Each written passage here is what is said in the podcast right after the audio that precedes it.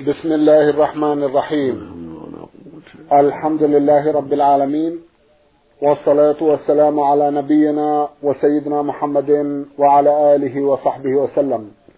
مستمعي الكرام السلام عليكم ورحمة الله وبركاته وأسعد الله أوقاتكم بكل خير. هذه حلقة جديدة مع رسائلكم في برنامج نور على الدرب. رسائلكم في هذه الحلقة نعرضها على سماحة الشيخ عبد العزيز ابن عبد الله بن باز الرئيس العام لإدارات البحوث العلمية والإفتاء والدعوة والإرشاد. مع مطلع هذه الحلقة نرحب بسماحة الشيخ ونشكر له تفضله بإجابة السادة المستمعين فأهلا وسهلا بالشيخ عبد العزيز. حياكم الله وبارك حياكم الله. أولى رسائل هذه الحلقة رسالة وصلت إلى البرنامج من اليمن الجنوبي. وباعثة الرسالة إحدى الأخوات من هناك تقول أم أيمن. أم أيمن عرضنا لها أربعة أسئلة في حلقة مضت وفي هذه الحلقة لها جمع من الأسئلة فتقول في أحدها إنني فتاة ملتزمة بتعاليم ديني والحمد لله ولا أريد أن أتزوج إلا من شاب ملتزم مجاهد بنفسه ومجاهد بماله في سبيل الله. ولكن أهل القرية التي أعيش فيها يصلون ويصومون فقط ويتغاضون عن بعض التعاليم الإسلامية ولا أنكر إيمانهم فإن الله عليم بذات الصدور وسؤالي هو هل أتزوج على أي شاب من هؤلاء إذا تقدم إلي أم أرفضهم لأنهم قاعدون عن الجهاد بالنفس علما بأن ظروفي الأسرية قاسية وكذا ظروفي المادية وأنا لا أريد الخروج إلى العمل لأن جميع مرافق العمل تعاني من ميكروب الاختلاط الفتاك. خذوا بيدي إلى طريق الخير والرشاد. جزاكم الله خيرا.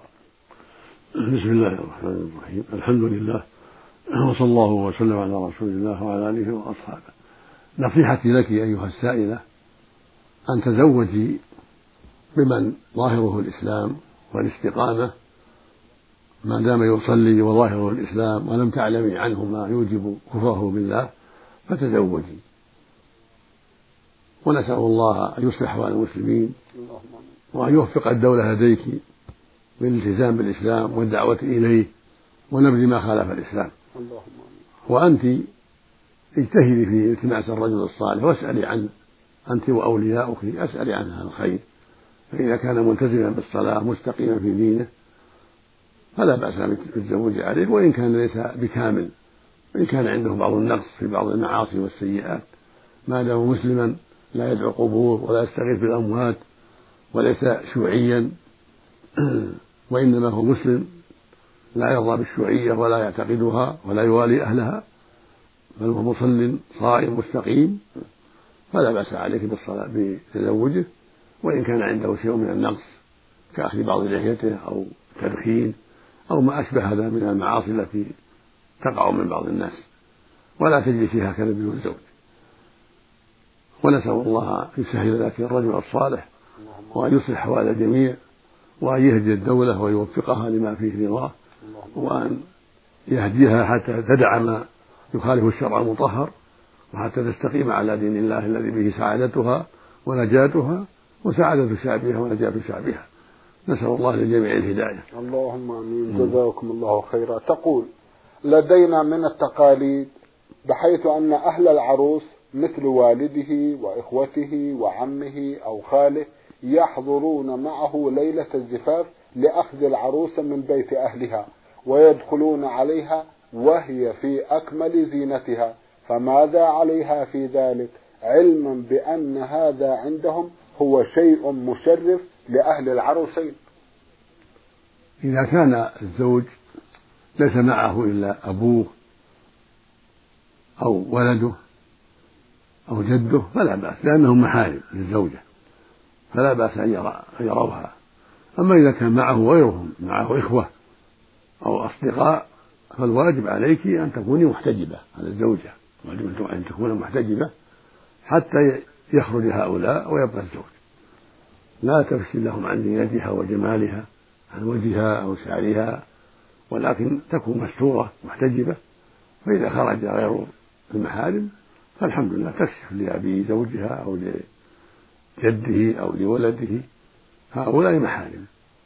ولا يجوز أن ترضى بهذه العادة وتكشف عن زينتها وجمالها لهؤلاء الذين مع الزوج ليلة الزفاف. والله يقول سبحانه ولا يبدين زينتهن إلا لبعولتهن أو آبائهن أو, أو, آباء بعولتهن أو إخوانهن أو بني إخوانهن أو بني أخواتهن أو نسائهن الآية. فأخو الزوج ليس محرما وهكذا عمه وهكذا جيرانه وهكذا أزواج أخواته فليسوا محارم. والعادة المخالفة للشرع لا يجوز الرضا بها ولا الخضوع لها. فعلى المرأة المزوجة وقت الزفاف إذا كان مع الزوج غير محارمها ألا تكشف لهم حتى يخرجوا. جزاكم الله خيرا. تقول في سؤال آخر جميع مساجد قريتنا فيها قبور كما أنها تسمى بأسماء هؤلاء الموتى ولا يفصل بين المكان الذي تقوم الذي تقام فيه الصلاة والقبور سوى جدار واحد فقط. فهل تجوز الصلاة في هذه المساجد علما بأن أئمتها يؤمنون بأن أصحاب القبور هم أولياء صالحون ويشركونهم في دعائهم؟ المساجد التي فيها القبور لا يصلى فيها. إذا كان القبر داخل المسجد داخل سور المسجد فلا يصلى فيه. لقول النبي صلى الله عليه وسلم لعن الله اليهود والنصارى اتخذوا قبور أنبيائهم مساجد. متفق على صحته. ولقوله صلى الله عليه وسلم ألا وإن من كان قبلكم كانوا يتخذون قبور أنبيائهم وصالحهم مساجد؟ ألا فلا تتخذوا قبور مساجد؟ فإني أنهاكم عن ذلك. فقد نهى صلى الله عليه وسلم عن اتخاذ القبور مساجد والصلاة عندها اتخاذ لها مساجد.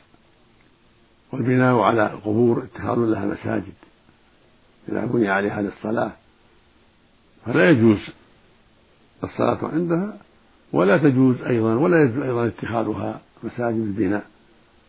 ولهذا قال عليه الصلاة والسلام لعن الله اليهود والنصارى اتخذوا قبور أنبيائهم مساجد أما إذا كان القبر خارج المسجد عن يمين المسجد أو شماله أو أمامه مصفوف بالجدران فلا حرج. وأما في داخل المسجد فلا يجوز. وإذا كان القبر جعل في المسجد فالواجب نبشه إذا كان القبر هو الأخير والمسجد سابق فإن القبر ينبش وتنقل وينقل الرفاة إلى المقبرة العامة ويصلى في المسجد. أما إن كان القبر هو القديم والمسجد بني عليه تعظيما له فالمسجد هو الذي يهدم ولا يصلى فيه وتبقى القبور على حالها بدون مساجد ولا يصلى فيها ولا عندها. لأن الرسول نعلم من فعل هذا عليه الصلاة وحذر من ذلك عليه الصلاة والسلام.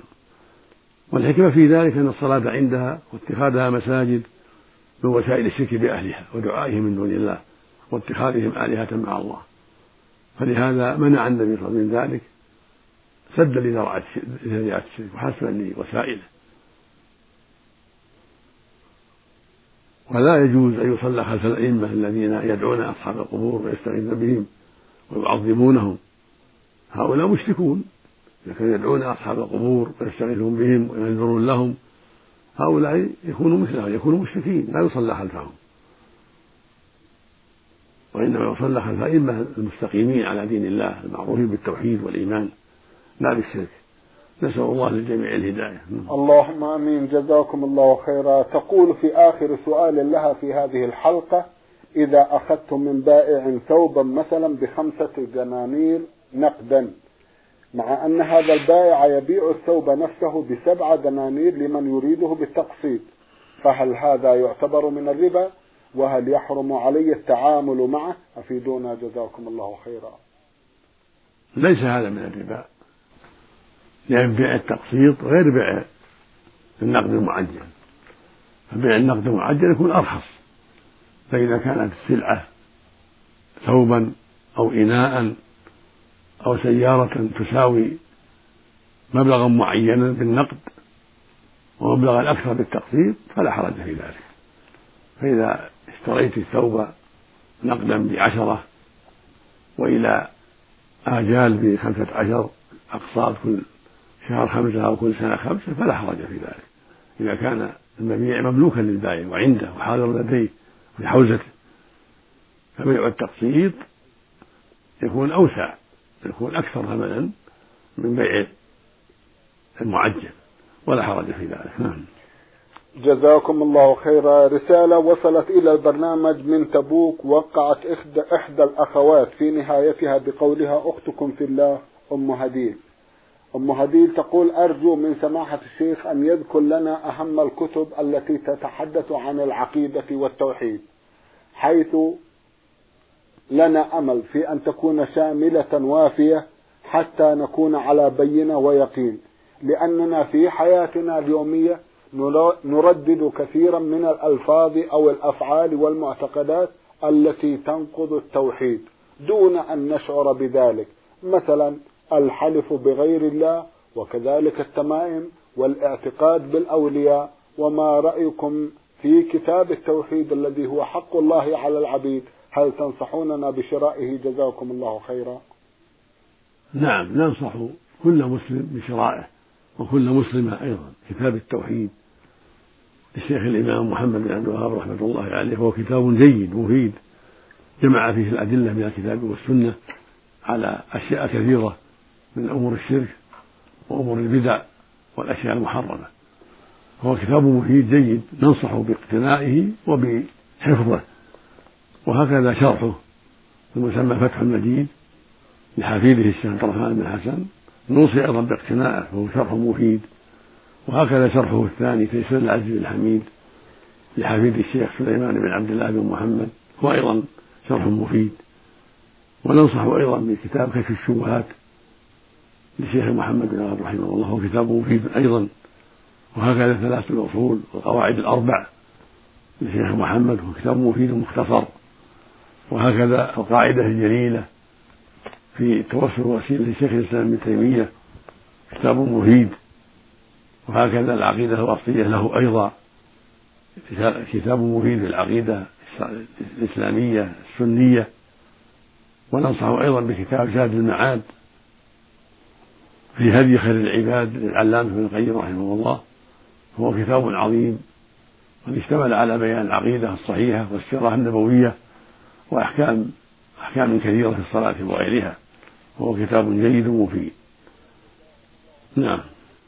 جزاكم الله خيرا. هل يجوز استعمال هل يجوز استعمال الحبوب المانعة للحمل إذا كان أخذها بموافقة الزوج وليس القصد من أخذها مخافة الفقر أو قلة الرزق؟ لأن الرزق على الله سبحانه وتعالى ولكن لتنظيم النسل وليس لتحديده لا حرج في ذلك. إذا كان الزوج عند الحاجة إلى ذلك لكثرة الأولاد أو لكونها تتعلم كثيرا أو لأسباب معقولة تضر المرأة فلا بأس بتنظيمه بالحبوب حتى لا يضرها الحمل وحتى لا يضرها في التربية أيضا. نعم. جزاكم الله خيرا. هل يجوز للمرأة أن تقص شعرها أم لا؟ إذا كان فيه مصلحة وإذا كان لها زوج ورد الزوج بذلك فلا بأس. وإلا فالأولى تركه لأنه جمال. وقد ثبت أن أزواج النبي صلى الله عليه وسلم قصصن شعورهن بعد وفاته لما فيه من الكلفة في مشطه والعناية به. فإذا كان فيه مشقة وقصت بعض رأسها للتخفيف وكان الزوج راضيا إن كان لها زوج فلا بأس بذلك. أما تركه فهو أفضل لما فيه من الجمال والزينة للمرأة. نعم. جزاكم الله خيرا. سمعت في هذا البرنامج بأن الملابس التي عليها رسم إنسان أو حيوان حرام لبسها. فهل ينطبق هذا التحريم على ملابس الأطفال؟ وإذا كانت الإجابة بنعم وعندي مجموعة كبيرة من ملابس الأطفال التي عليها رسوم للإنسان والحيوان فهل يجب علي التخلص منها؟ وهل يجوز التصدق بها على الفقراء والمحتاجين أم لا أفيدونا أفادكم الله؟ لا يجوز لبس الملابس التي فيها صور الحيوان من إنسان أو أسد أو ذئب أو كلب أو قط أو غير ذلك. لا للرجل ولا للمرأة ولا للطفل ولا للكبير لأن وجودها في الملابس فيه نوع من التعظيم لها. والرسول صلى الله عليه وسلم نهى عن الصور ولعن المصورين وقال صلى الله عليه وسلم لا تدع صورة إلا طمستها. وقال لا تدخل الملائكة فيه صورة إلا إذا كانت الصورة ممتهنة البساط أو الوسادة هذا بأس لا تمنع إذا كانت ممتهنة في مثل البساط الذي يوطأ في مثل الوسادة في مثل الكنبة التي يجلس عليها هذه ممتهنة. أما الملابس لا. لكن إذا فعلت وسائد هذه الملابس فعلت وسائد أو لحف تمتهن فلا بأس. أو جعل على الرأس شيئا يزيله رقعة تزيله وتخفيه تستره فلا بأس بذلك. نعم. جزاكم الله خيرا. حدثونا لو تكرمتم عن ألعاب الأطفال التي تكون مجسمة إما على شكل إنسان أو حيوان. هل يجوز شراؤها من أجل تسلية الأطفال ومن أجل أن يلعبوا بها أم لا؟ هذه مسألة فيها خلاف بين أهل العلم منهم من أجازها لما فيها من الامتهان والتسلية للأطفال وتمرين البنات على حضانة الأطفال وتربية الأطفال. واحتجوا على هذا بما ورد في الحديث الصحيح عن عائشة رضي الله عنها أنه كان لها بنات تلعب بهن وكان يأتي إليها البنات يلعبن معها في ذلك وكان النبي يقرهن على ذلك عليه الصلاة والسلام. وقال آخر من العلم بل يجب منع ذلك من هذه منع هذه الصورة المجسمة.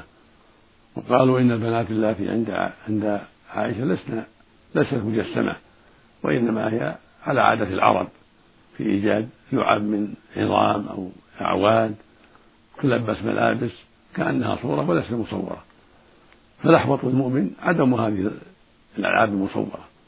الأحوط والأقرب أنه ينبغي تركها حذرا من ما جاء في الأحاديث الصحيحة من اللعن على ذلك والشدة في ذلك.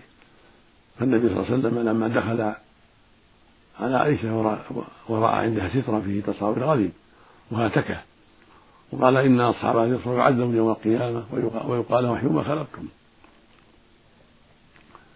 وقال لعلي رضي الله عنه لا تدع صورة إلا طمستها. فالمسلم يتباعد عن الشيء الذي نهى الله عنه. وهذه التي تسمى اللعب يخشى أن تدخل في ذلك فالأحوط للمؤمن تركها. أما الجزم بتحريمها فهو محل نظر فهو محل نظر ولكنها بكل حال أقل ما فيها أنها مشتبهة. وقد قال عليه الصلاة والسلام دع ما يريبك إلى ما لا يريبك.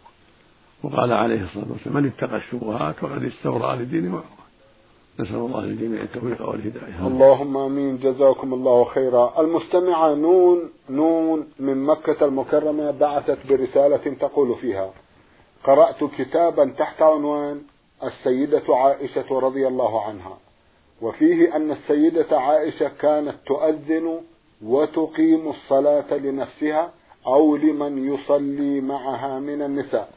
فهل على المرأة أن تؤذن وتقيم الصلاة لنفسها؟ نرجو الإفادة. مأجورين. جزاكم الله خيرا.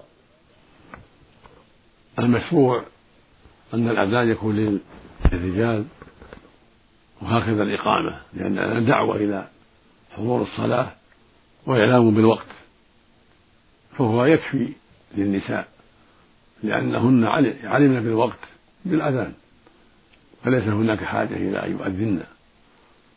والإقامة إنما تشرع للحاضرين حتى يعلموا حضور الصلاة وإقامتها. والنساء صلاتهن في البيوت ولسنا في حاجة إلى ذلك. فالمشروع هو أن تصلي بدون أذان وإقامة. أما ما يروى عن عائشة فلا نعلم صحته لا نعلم أنه يصح عن عائشة ولا عن غيرها في هذا شيء من جهة الأذان والإقامة. فمن ادعى ذلك فعليه الدليل. والأصل عدم ذلك. وإنما شرع الله الأذان والإقامة للرجال. نعم. جزاكم الله خيرا. علي قضاء أربعة رمضانات بعيدة جدا ولا أذكر عدد الأيام التي افطرت فيها علما بأنني أصبحت أقضي ما علي من صيام أولا بأول. لكن تلك الأيام الماضية يقلقني أنني لم أقضها ولم أدري ما مقدارها وهي أربع رمضانات كما قلت فكيف تنصحونني؟ ننصحك بأن تقضين بأن تقضي هذه الأيام التي عليك بحسب الظن. يجب عليك أن تقضي ما أفطرت فيه بحسب الظن وتحتاطي. فإذا كنت تظن كل سنة سبعة أيام أو ثمانية أيام أجعلها ثمانية. وإذا كنت تشكينها ثمانية أو تسعة أجعلها تسعة. اعملي بالاحتياط. وصوميها كل كلها. واطعمي عن كل يوم مسكين أيضا زيادة لتفريطك وتأخيرك للصيام وهو إطعام وهو نصف صاع عن كل يوم. كيلو ونصف تقريبا من تمر أو حنطة أو أرز. هكذا أفتى جمع من الصحابة رضي الله عنهم وأرضاهم في حق من أخر الصيام. إلى رمضان آخر أنه يطعم مع مع القضاء. إذا لم يكن له عذر. وأنت أخرت بلا عذر سنوات فالواجب عليك التوبة إلى الله والقضاء مع إطعام المسكين عن كل يوم في الأيام الماضية كلها. والله يعينك ويهديك. نعم. جزاكم الله خيرا. أحد الإخوة المستمعين رمز إلى اسمه بالحروف خاسين العنزي من عفيف.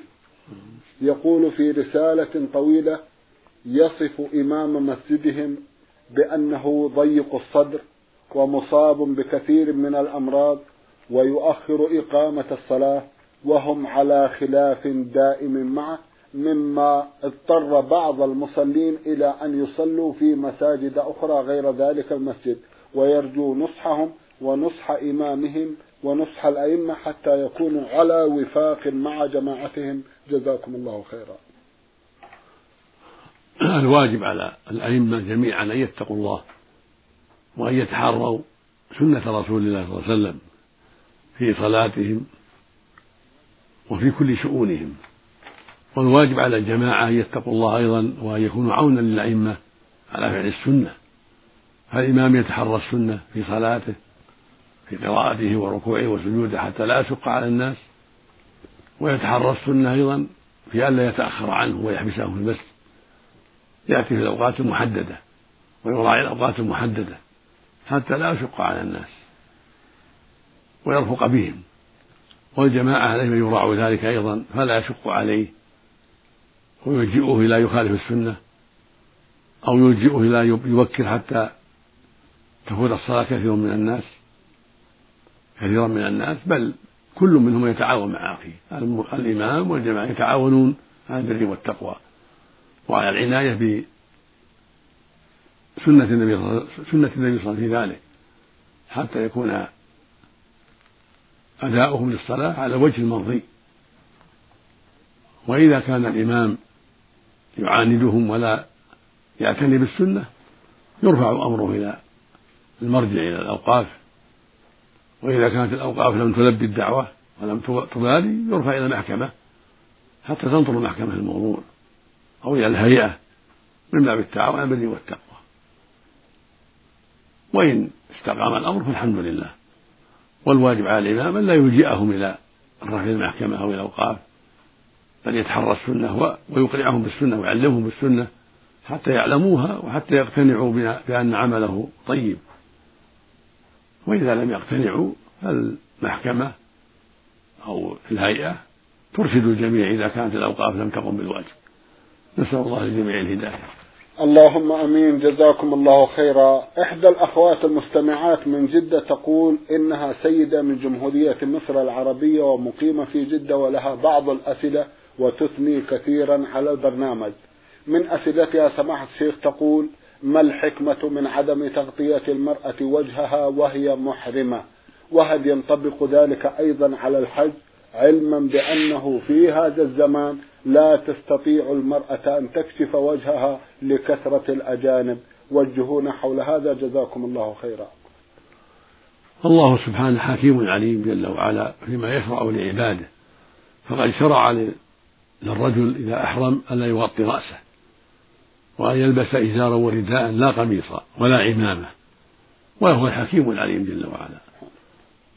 فالمحرم الرجل يلبس الرجال والرداء ولا يلبس السراويل ولا القميص ولا العمامة وله أن يغطي يده بغير الرداء إذا دعت الحاجة. يغطي بدنه باللحاف في البرد لا بأس لكن لا يغطي رأسه. ولا يلبس قميص إلا إذا اضطر ذلك المرض فإنه يغطي رأسه ويفدي الفدية الشرعية وهي إصام صيام ثلاثة أيام أو إطعام ستة مساكين أو ذبح شاة. فالمقصود أن الله هو الحكيم العليم فيما يشرعه لعباده فكما شرع للرجل ألا يغطي رأسه وألا يلبس القميص والرداء والسراويل هكذا المرأة شرع لها ألا تنتقب والنقاب هو ما يخاط على قدر الوجه. ويكون فيه خرقان للعينين نقبان. وشرع لها ألا تلبس القفازين وهما غشاء لليدين كسال لليدين. ولكن لها أن تغطي وجهها بغير النقاب وتغطي يديها بغير القفازين كما أن الرجل لا يلبس القميص ولا يلبس السراويل ويغطي بدنه بالإزار والرداء فهي كذلك لا تغطي وجهها بالنقاب ولا تغطي يديها بالقفازين ولكن تغطي ذلك بالخمار على وجه ترخيه على وجهها. وتغطي يديها بعباءتها أو بجلالها لا بأس. قالت عائشة رضي الله عنها كنا مع النبي صلى الله عليه وسلم في حجة الوداع وإذا كنا نكشف وجوهنا. فإذا دنا من فإذا دنا منا الرجال سدلت إحدانا خمارها من فوق رأسها على وجهها. فإذا جاوزونا كشفنا. فدل على أنهن كن يسترن وجوههن عند الرجال لكن بغير النقاب وبغير القفازين.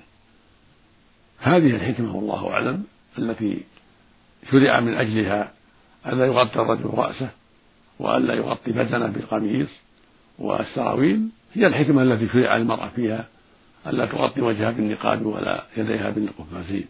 هذا شعار للمحرم يشعر به المحرم أنه محرم.